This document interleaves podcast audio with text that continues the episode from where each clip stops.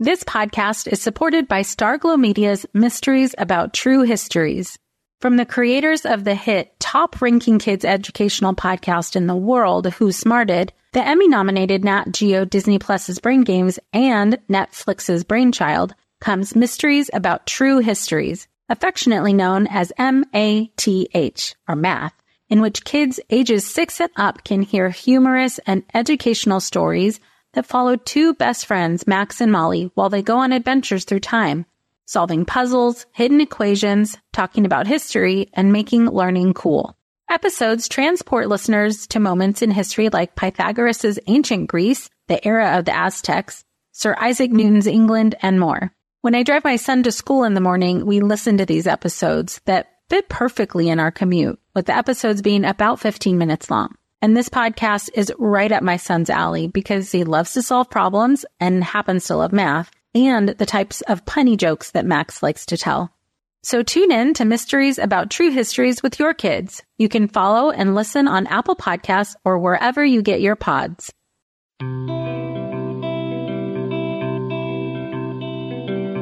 Welcome to Mom and Mind, a podcast about maternal mental health from conception, pregnancy, to birth and postpartum.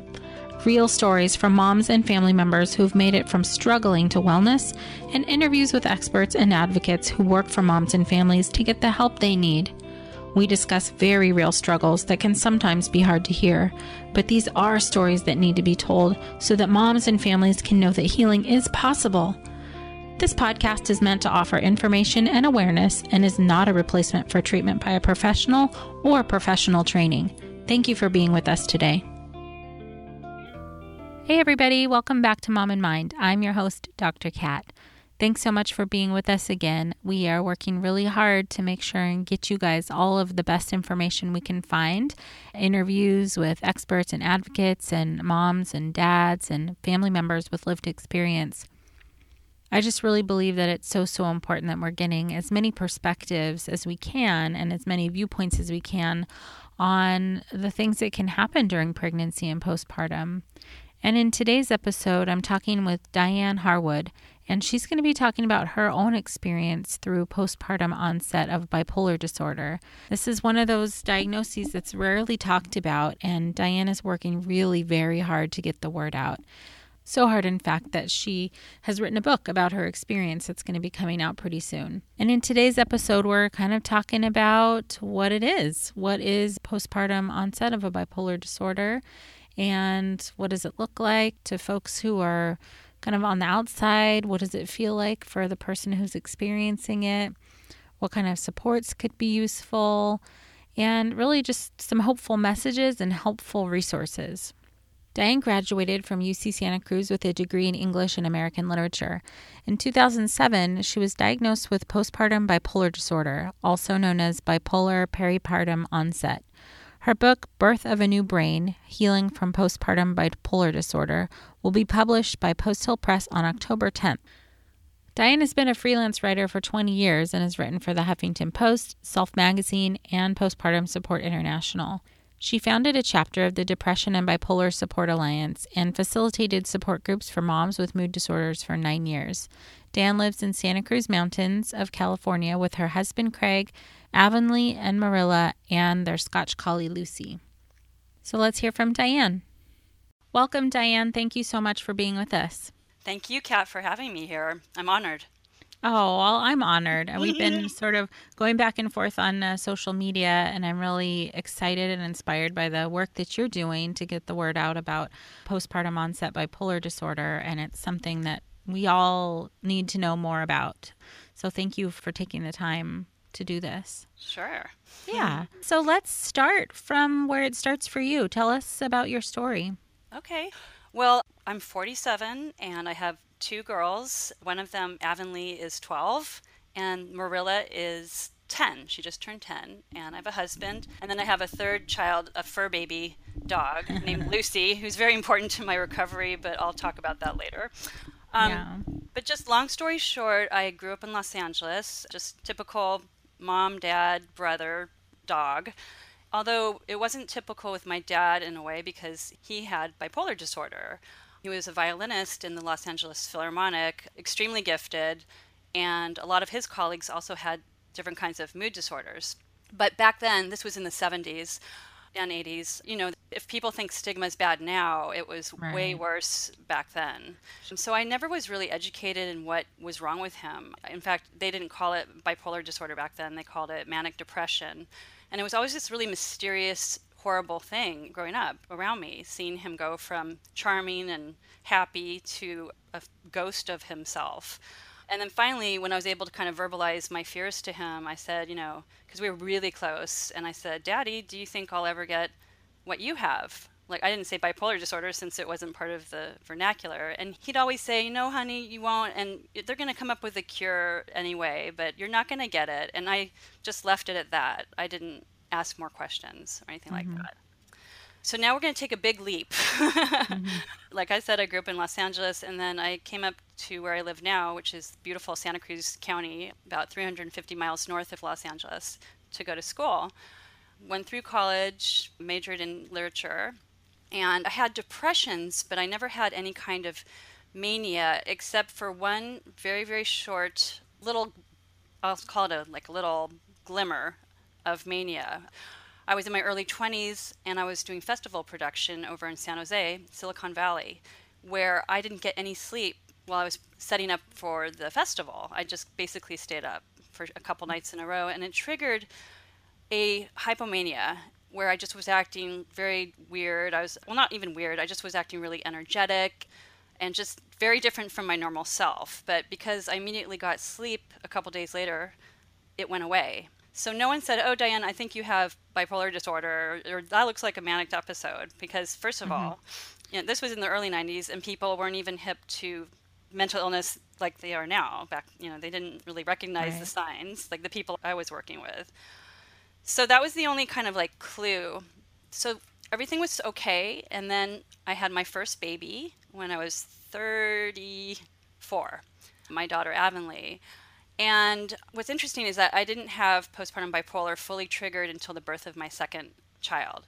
With Avonlea, I did become a little hypomanic, but everyone thought I was just happy, including myself. None of the medical people around me, my midwives, postpartum doula, obstetricians, blah, blah, blah, pediatrician, none of them suspected there was a problem. My husband, he didn't think there was a problem either. And I didn't think there was a problem. And I'll get, you know, into this with you and listeners later. But when I had my second child, it was completely a different experience than the first. And that's when it happens. And I've heard from people where it sounds like with the second birth, that's kind of a common thing. But I don't know of any studies or anything official that proves that. So that's my nutshell. Okay. Well, I think that's really helpful to give kind of the bigger perspective of looking back on it now, how you can see that it sort of popped up here and there. And, you know, in terms of bipolar disorder in general, it can be hard to diagnose because of like the things you just described. It doesn't always come out just, you know, fully and so clearly when the symptoms first come out. So I think that's a really great perspective for people to have.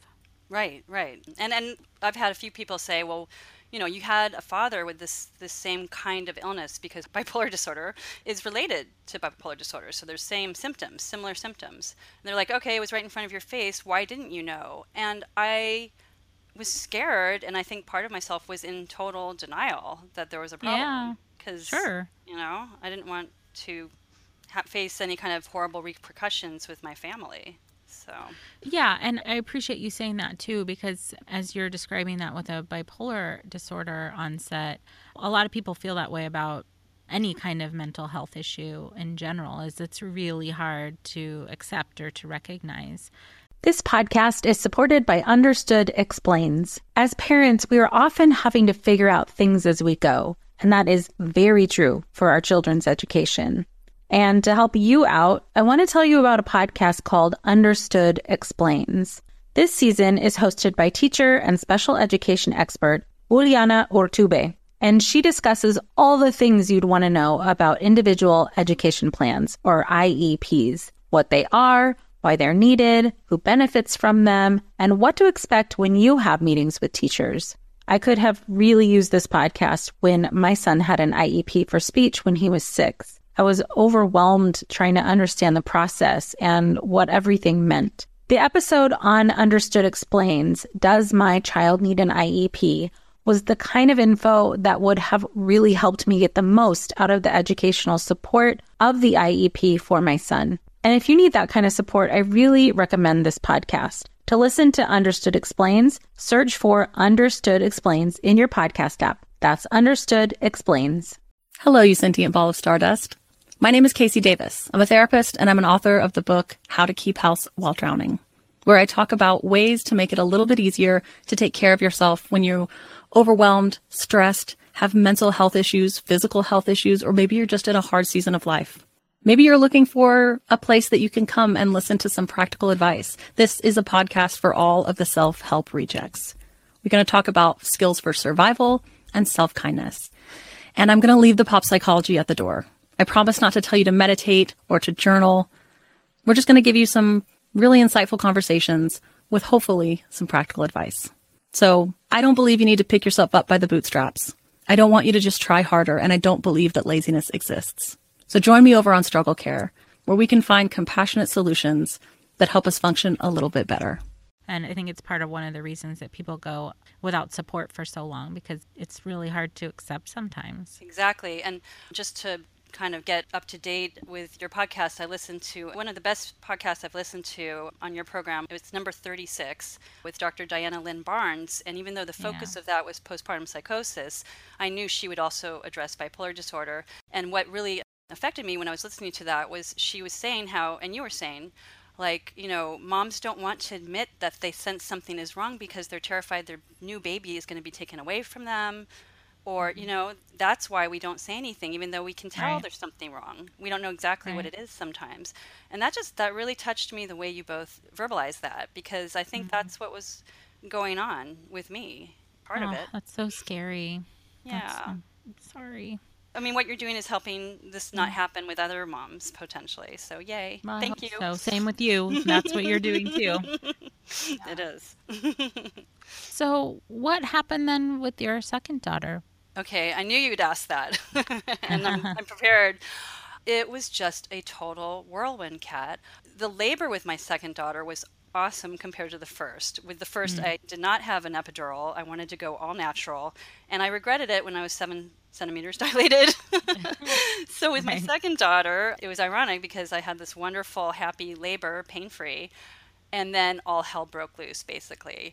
Once she was born, I started going into hypomania. Pretty quickly? Very quickly, but still no one really picked up on it because I seemed happy. But then I didn't sleep. I stopped sleeping. As we know, that is the worst thing that can happen, especially if you have a predisposition to bipolar disorder like I did. And I started to have racing thoughts. Those were the third big thing, lots of things, was the energy. I felt like I was revving full of energy, although I was also exhausted. But it was just this weird, bizarre combination. And it just got more and more intense. Now, if you don't mind, I wanted to talk, because even I don't remember all the symptoms of hypomania. Sure. Or mania. And hypomania just means a lesser form of mania, hypo, low. So I'll just rattle off a couple. So elevated mood, irritability, pursuing goal-directed activities, saying like, oh, okay, I'm going to go write a book or start a nonprofit, or I'm going to do, you know, some kind of pet project you've always wanted to do. And I'm going to do it this week with a brand new baby by my side. Right. Heightened energy and a decreased need for sleep. Talking a lot, pressurized speech. That's a biggie, and a lot of people don't know what that means. I was asked that just the other day, and I kind of forced myself to give an example. I don't know if you're prepared for an example. It's like a weird affected speech. I'll try, but it's like you talk with a lot of energy, like, and purpose in your voice. And that's not even how I did it. It was even weirder than that, if you can imagine. But it's just a weird, it's not your mom's typical way of speaking. Let's just put it that way. You'll notice, hopefully. And just a couple more, the racing thoughts, spending a lot of money, hypersexuality, and then also grandiosity, where you just think you're like the best thing ever. Like Beyonce has nothing on you. You're better than Beyonce, okay? So those are those, and I borrowed those from the DSM-5, Diagnostic and Statistical Manual of Mental or Mood Disorders. What a name! That's the, as you know, it's the manual that psychiatrists use to diagnose.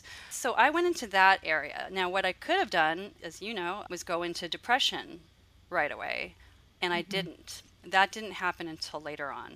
Okay. Weeks and weeks later, in my case. Can I ask, how soon did you or those around you realize that something wasn't quite right? Well, that's an excellent question. This is kind of the biggie, weird thing that happened with me, and my husband noticed it, because it didn't really start until I went home 2 days later from the maternity hospital. It's called hypergraphia, and it is the craziest thing, Kat. It's nonstop compulsive writing. And my husband, of course, was like, what is going on here? I would write and write and write. I'd write when I was in the bathroom. I'd write when I was tandem breastfeeding my two girls. And of course, he's like, this is not your usual behavior. But we kept fighting about it. And he was so exhausted from helping me that he didn't think like, oh, we should get you medical attention right away. We just kept kind of putting it under the carpet. You know? Yeah. So that was the biggie. He also knew I wasn't sleeping, and so did some of my friends and family members, because I would be emailing in the middle of the night and they would notice what time I was up and stuff like that. So I hope that answers your question. Yeah. It's, you know. Yeah, so pretty soon. Yeah. Okay.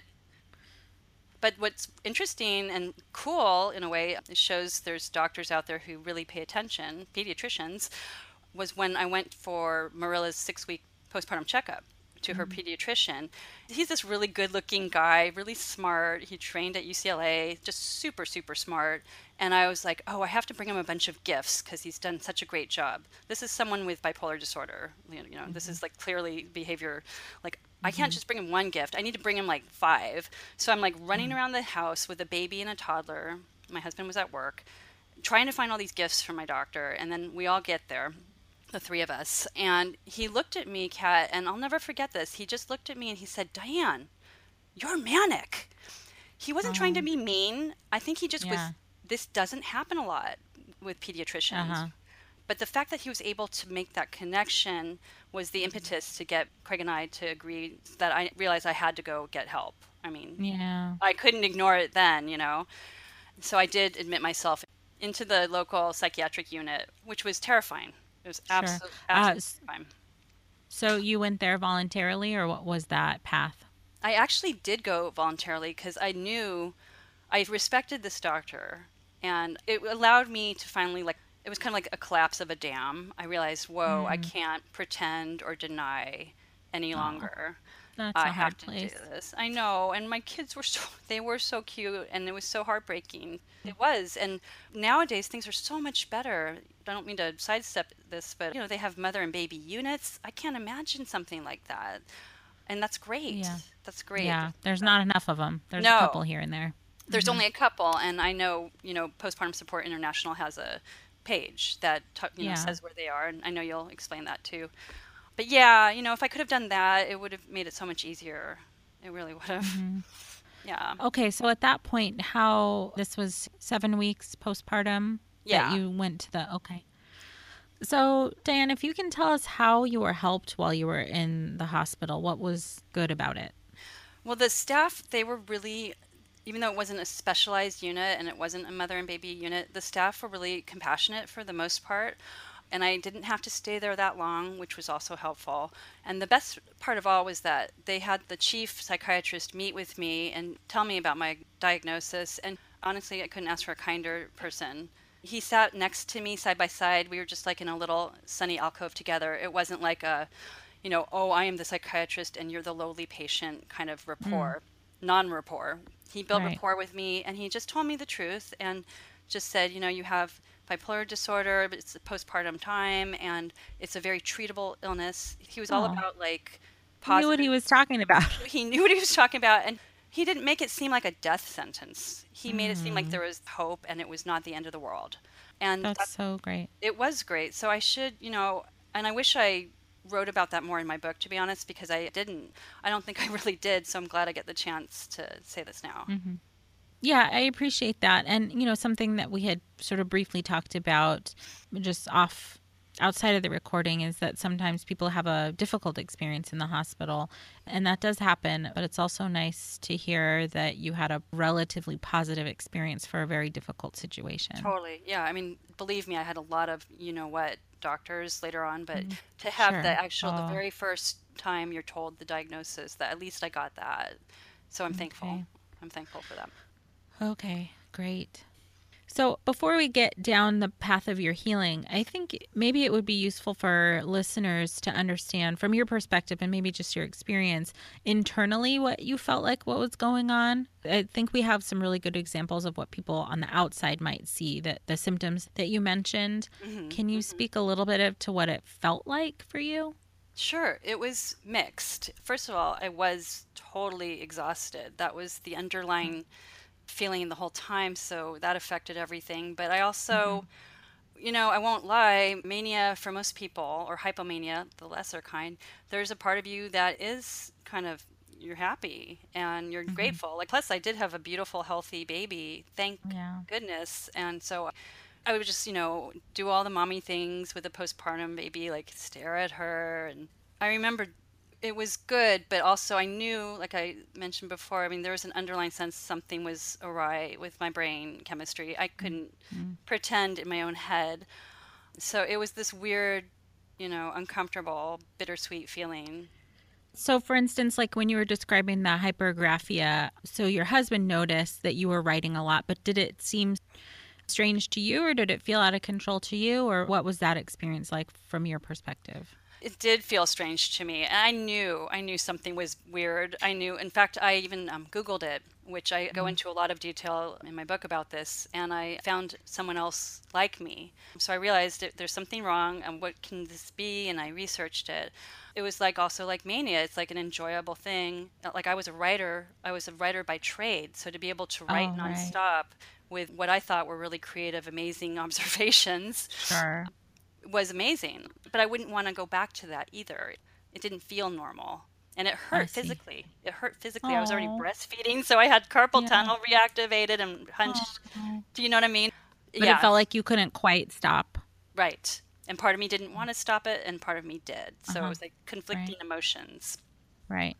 Thank you for that. I just think it's so important, especially for people who kind of have no context for what this is like, but also people who are trying to figure out what's going on for them, to kind of be able to have a sense of like what the internal experience is versus what we would be seeing on the outside. Right. So thank you for that. Sure. So in terms of your healing process and recovery, what happened after the hospital? Well, I was very, very lucky. This actually was a little bit before the hospital too, but my mother wasn't able to be here, so she did gift us with a postpartum doula. Oh. And in fact, that ties into you know, what kind of support can any mother, especially a mother with a mental illness, use? And of course, postpartum doula is ideal. But and so you're probably wondering, well, didn't she see there was something wrong? And she did, but she wasn't quite sure what it was. So she stayed with us afterwards and helped our family for a while. But of course, you know, we are not rich people, and my mom could only pay for a certain amount of time. So after I got back from the hospital, I did resign myself to take medication, which I was not happy about, especially because I had to stop breastfeeding.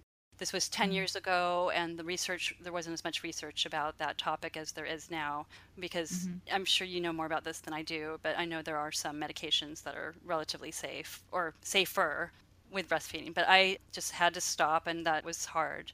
But I knew, at least I did it. I knew I had to do it, so I just resigned myself. So, and for me, Kat, I tell people, I'm kind of like, it took me a long time to recover, a lot more than it will take most people.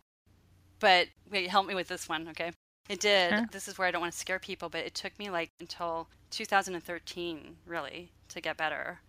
And this started in 2007. For me, it took a lot longer than most moms because I had something called treatment-resistant bipolar depression.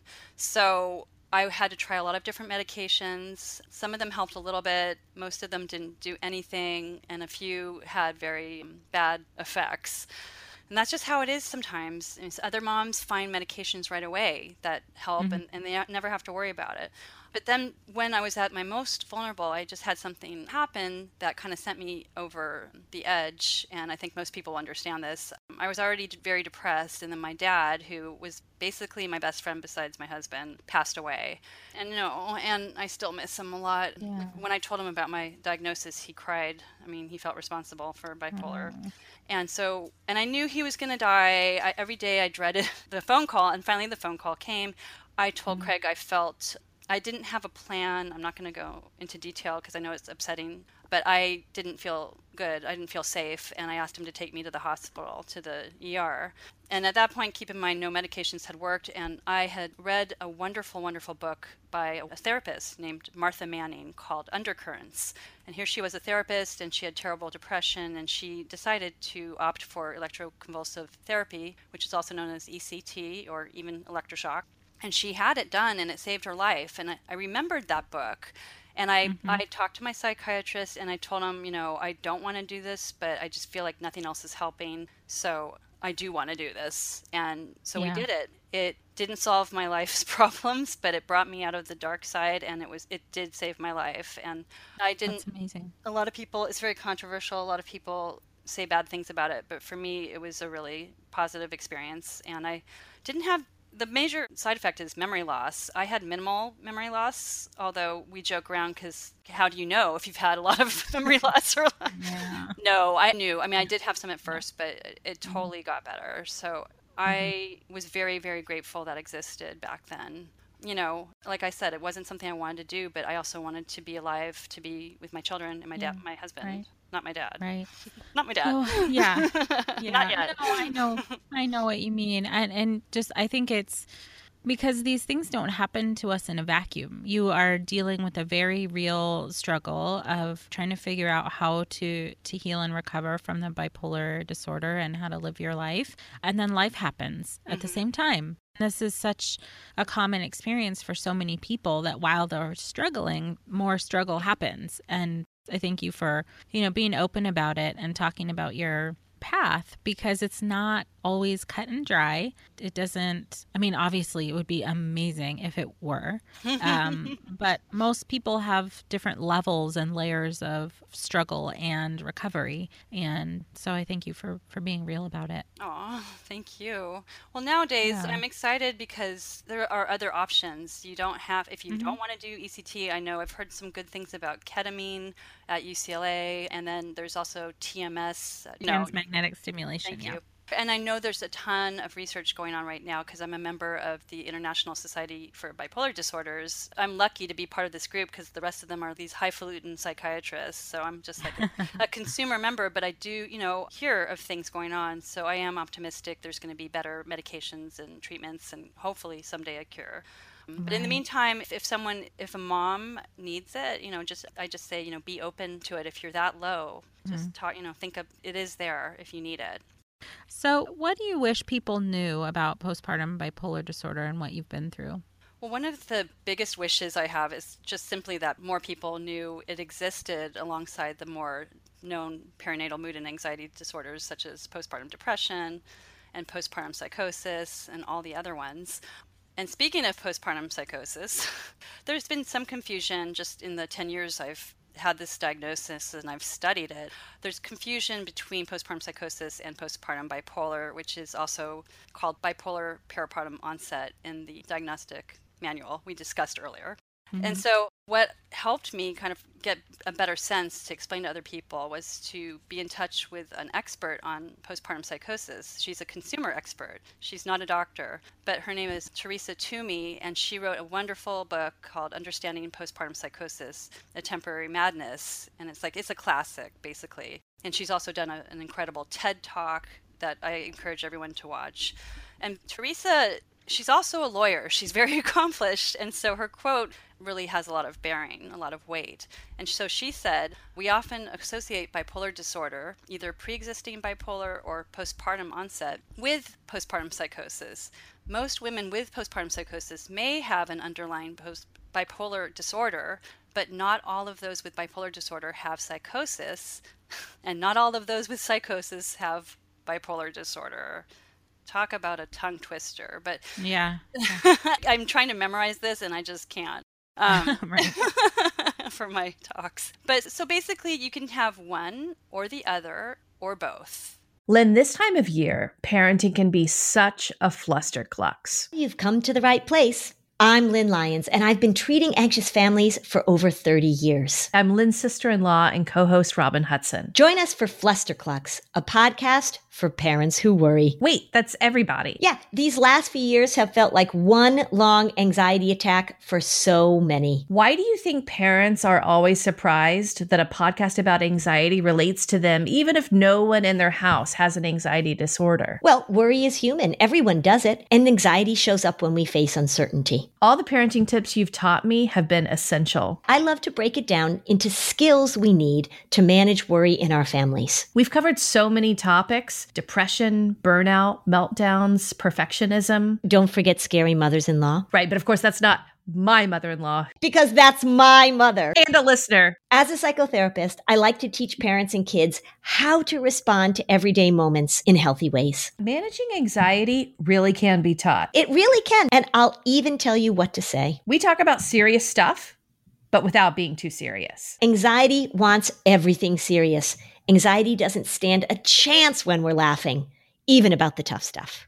When it comes to raising kids, there's so much to consider. Things like, what do we feed them? When do we feed them? How do they sleep? What does it look like to raise kind kids? How does their nervous system work? How do I keep myself calm? What are my triggers? There's so much that comes into play. And we are distilling all of that information for you at Voices of Your Village podcast, where we bring experts in the field of early childhood and education and psychology and across the board so that you don't have to comb the internet for information. You get to show up and hang out and have shame-free, judgment-free conversations and insights into what it looks like to raise kind, empathetic, emotionally intelligent humans. I'm Alyssa Blask Campbell. I have a master's degree in early childhood education. I'm a mom of two, and I am walking this journey right alongside you doing this work. Come hang out with me at Voices of Your Village, and we can dive into real conversations with actionable tips.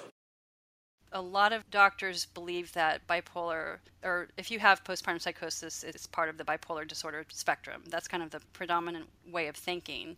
But I've had people actually negate postpartum bipolar disorder to me and tell me they don't recognize it and that it doesn't exist. And that's been hard for me. As they're talking to someone who's been through it. Yeah. And I don't know why that is with some people. I know I shouldn't get too caught up in it because it takes away from explaining it to people who are open to it, like you. Thank you. Sure. Yeah. And then I should also say, so that's what's helped me besides Teresa and people like you. I've talked to perinatal psychiatrists who believe it exists, right? And one of them, he is one of the top ones in the world. He's like the Mount Everest perinatal psychiatrist. He's in Ontario, Canada, and his name is Dr. Varinder Sharma, and his name is on tons of studies. He's done hundreds of studies. And so I just wanted to remind everyone that according to the diagnostic manual, what postpartum bipolar disorder is these days, because the definition has changed over the years. But now Dr. Sharma told me, and it's in the manual, you can read it for yourself if you have a manual. He said that it means the onset of bipolar disorder can be during pregnancy or the 4 weeks postpartum. He doesn't agree with that because he believes it's not that cut and dried. Right. Like with me, it wasn't like I was beyond 4 weeks. I was a couple of weeks after that, you know, but that is what the official specifier is in the manual. So it's something he's working on that with other doctors to change that in future diagnostic manuals. It's probably more information than you wanted to know, but that's kind of like the official diagnostic criteria. No, I think that's actually really great information and perspective to have. I mean, there's a lot of therapists who listen to this and professionals and birthing professionals who, you know, are learning about these diagnoses as we go along in the podcast too. And, you know, moms and family members who are like, what is this? And what do we do? And so having some of that information is useful. It is. But I mean, I'm here, I have it, and it's confusing to me. You know, it's like, it's hard. It's hard to understand all this. Yeah. But I'm getting there. I'm getting there, Kat. Right. Yeah, you definitely are. And you're helping everybody else get there too, which is fantastic. And I'm excited to see your book. Oh, thank you. When it comes out. Yeah. So you've been through your experience and you're at a place now where, you know, you're writing a book about it and wanting to help other people. So now that you've kind of been through this spectrum of experience, what are some hopeful or helpful messages that you can give to other people who might be going through this too? I like to give people pragmatic tools that I personally use. Nothing too hippy-dippy, but just a few things. I don't want to overwhelm anyone, but I must say that in my book, I have a lot more information if people want to check that out. But one of them is, and everyone's heard this before, but it is exercise. One thing I didn't tell you during my introduction about my life is that for a while, I was a certified personal trainer. I was really into fitness. And I've always been really fascinated by the latest studies and all that kind of thing. Well, when I joined the International Society for Bipolar Disorders, they have webinars. And one of them was given by this incredible psychiatrist. He works in Kuwait and Canada. And the theme of that webinar was exercise for mood disorder stability. So I wanted to watch that or listen to that because he was telling us how we can be more stable if we have a mood disorder. And so his name's Dr. Mohammed Al-Swaidan, and it's super easy to explain. It's just basically you exercise 6 days a week for 30 minutes a day, and you have to do it in intensity that it's intense enough so that you break a sweat and that you can't carry a conversation with someone. It sounds really simple, but it's, of course, hard to do with real life. But he studied that with his patients, and he did it himself. And he said what it does is it changes the brain. Now, it's not for weight loss per se. It has nothing to do with that, really, although it could help some people. But you're doing it for mood support and mood stability. So I do that. I'm a little bit lax as far as the intensity. Like, I need to step it up a notch, but just I go through periods of time when I abide by it and other times where and then I have a dog, and my dog is not into going super fast. I'll save that for another time. So I do say exercise. I do that. Of course, sleep. Getting anyone who has bipolar disorder, that's actually going to be their number one thing, is like, make sure you get enough sleep. You can't always do that when you have children who interrupt you in the middle of the night with nightmares, and that's an ongoing thing.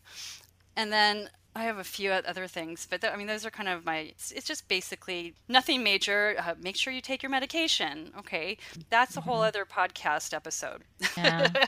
Some people are not going to want to take medication. Some people with bipolar can be stable and live a healthy life and not take medication, and they do holistic things. I tried to do that twice and it didn't work. So, I had to basically just accept it, that I have to take medication. It helps me have a good life. And so that's another tenet that I don't try to preach it, but I do. If it's what works for you, then. Yeah, it does. Great. It does. So what kinds of supports would you suggest to people, or do you think that folks need if they're dealing with a bipolar diagnosis? I think as soon as possible, just assemble a recovery team. Hopefully the mom is not going this completely alone, so her partner can help her find a doctor, a qualified doctor, a therapist. And then this is a hard thing to do, but reach out for support to, if you can do that with other family members, friends, and even your community. And I know some people are going to be thinking, what? But honestly, I am part of some local Facebook neighborhood groups, and all the time I'll see little announcements saying we're going through a health crisis, cancer, this, something, that. I know the stigma is really bad, so you don't have to say exactly what it is, but you could just say our family needs some help. And there's also great websites. There's one called I think it's called caregiving, something like that. There's these websites where you need support from your friends and community. They help you organize it.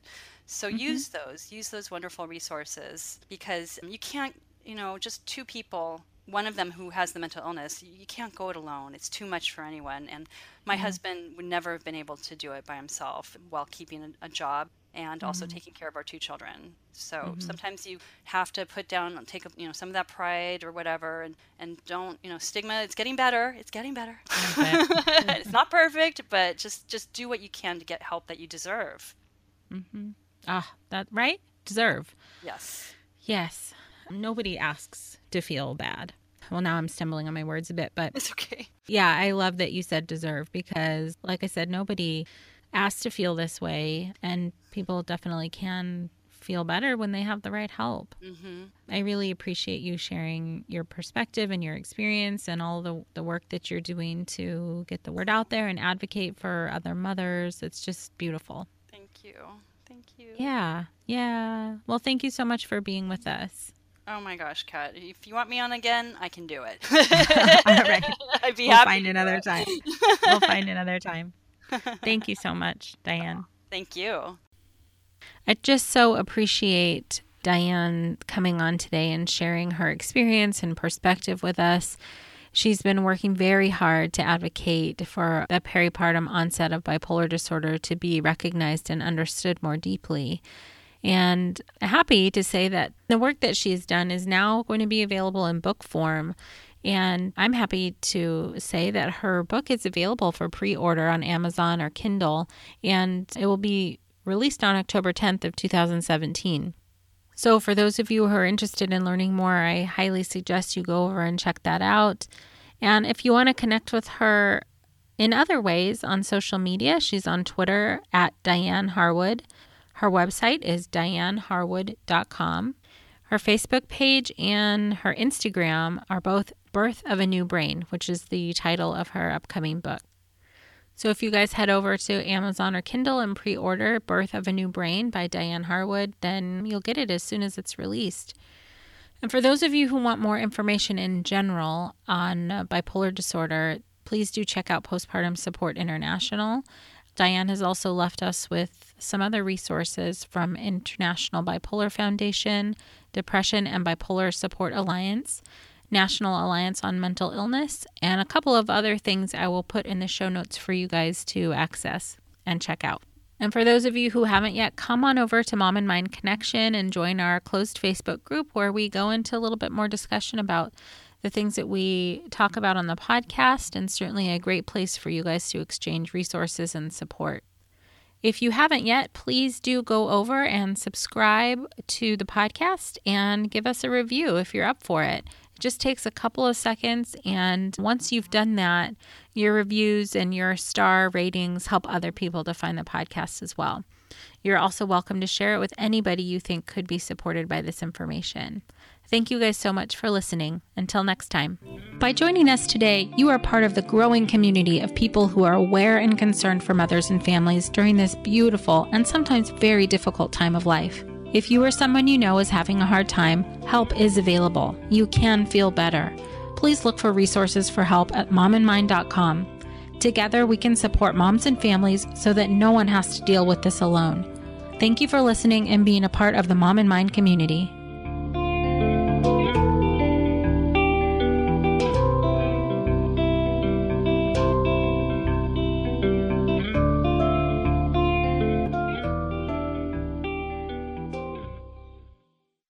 Hello, you sentient ball of stardust. My name is Casey Davis. I'm a therapist and I'm an author of the book, How to Keep House While Drowning, where I talk about ways to make it a little bit easier to take care of yourself when you're overwhelmed, stressed, have mental health issues, physical health issues, or maybe you're just in a hard season of life. Maybe you're looking for a place that you can come and listen to some practical advice. This is a podcast for all of the self-help rejects. We're going to talk about skills for survival and self-kindness. And I'm going to leave the pop psychology at the door. I promise not to tell you to meditate or to journal. We're just going to give you some really insightful conversations with hopefully some practical advice. So I don't believe you need to pick yourself up by the bootstraps. I don't want you to just try harder, and I don't believe that laziness exists. So join me over on Struggle Care, where we can find compassionate solutions that help us function a little bit better.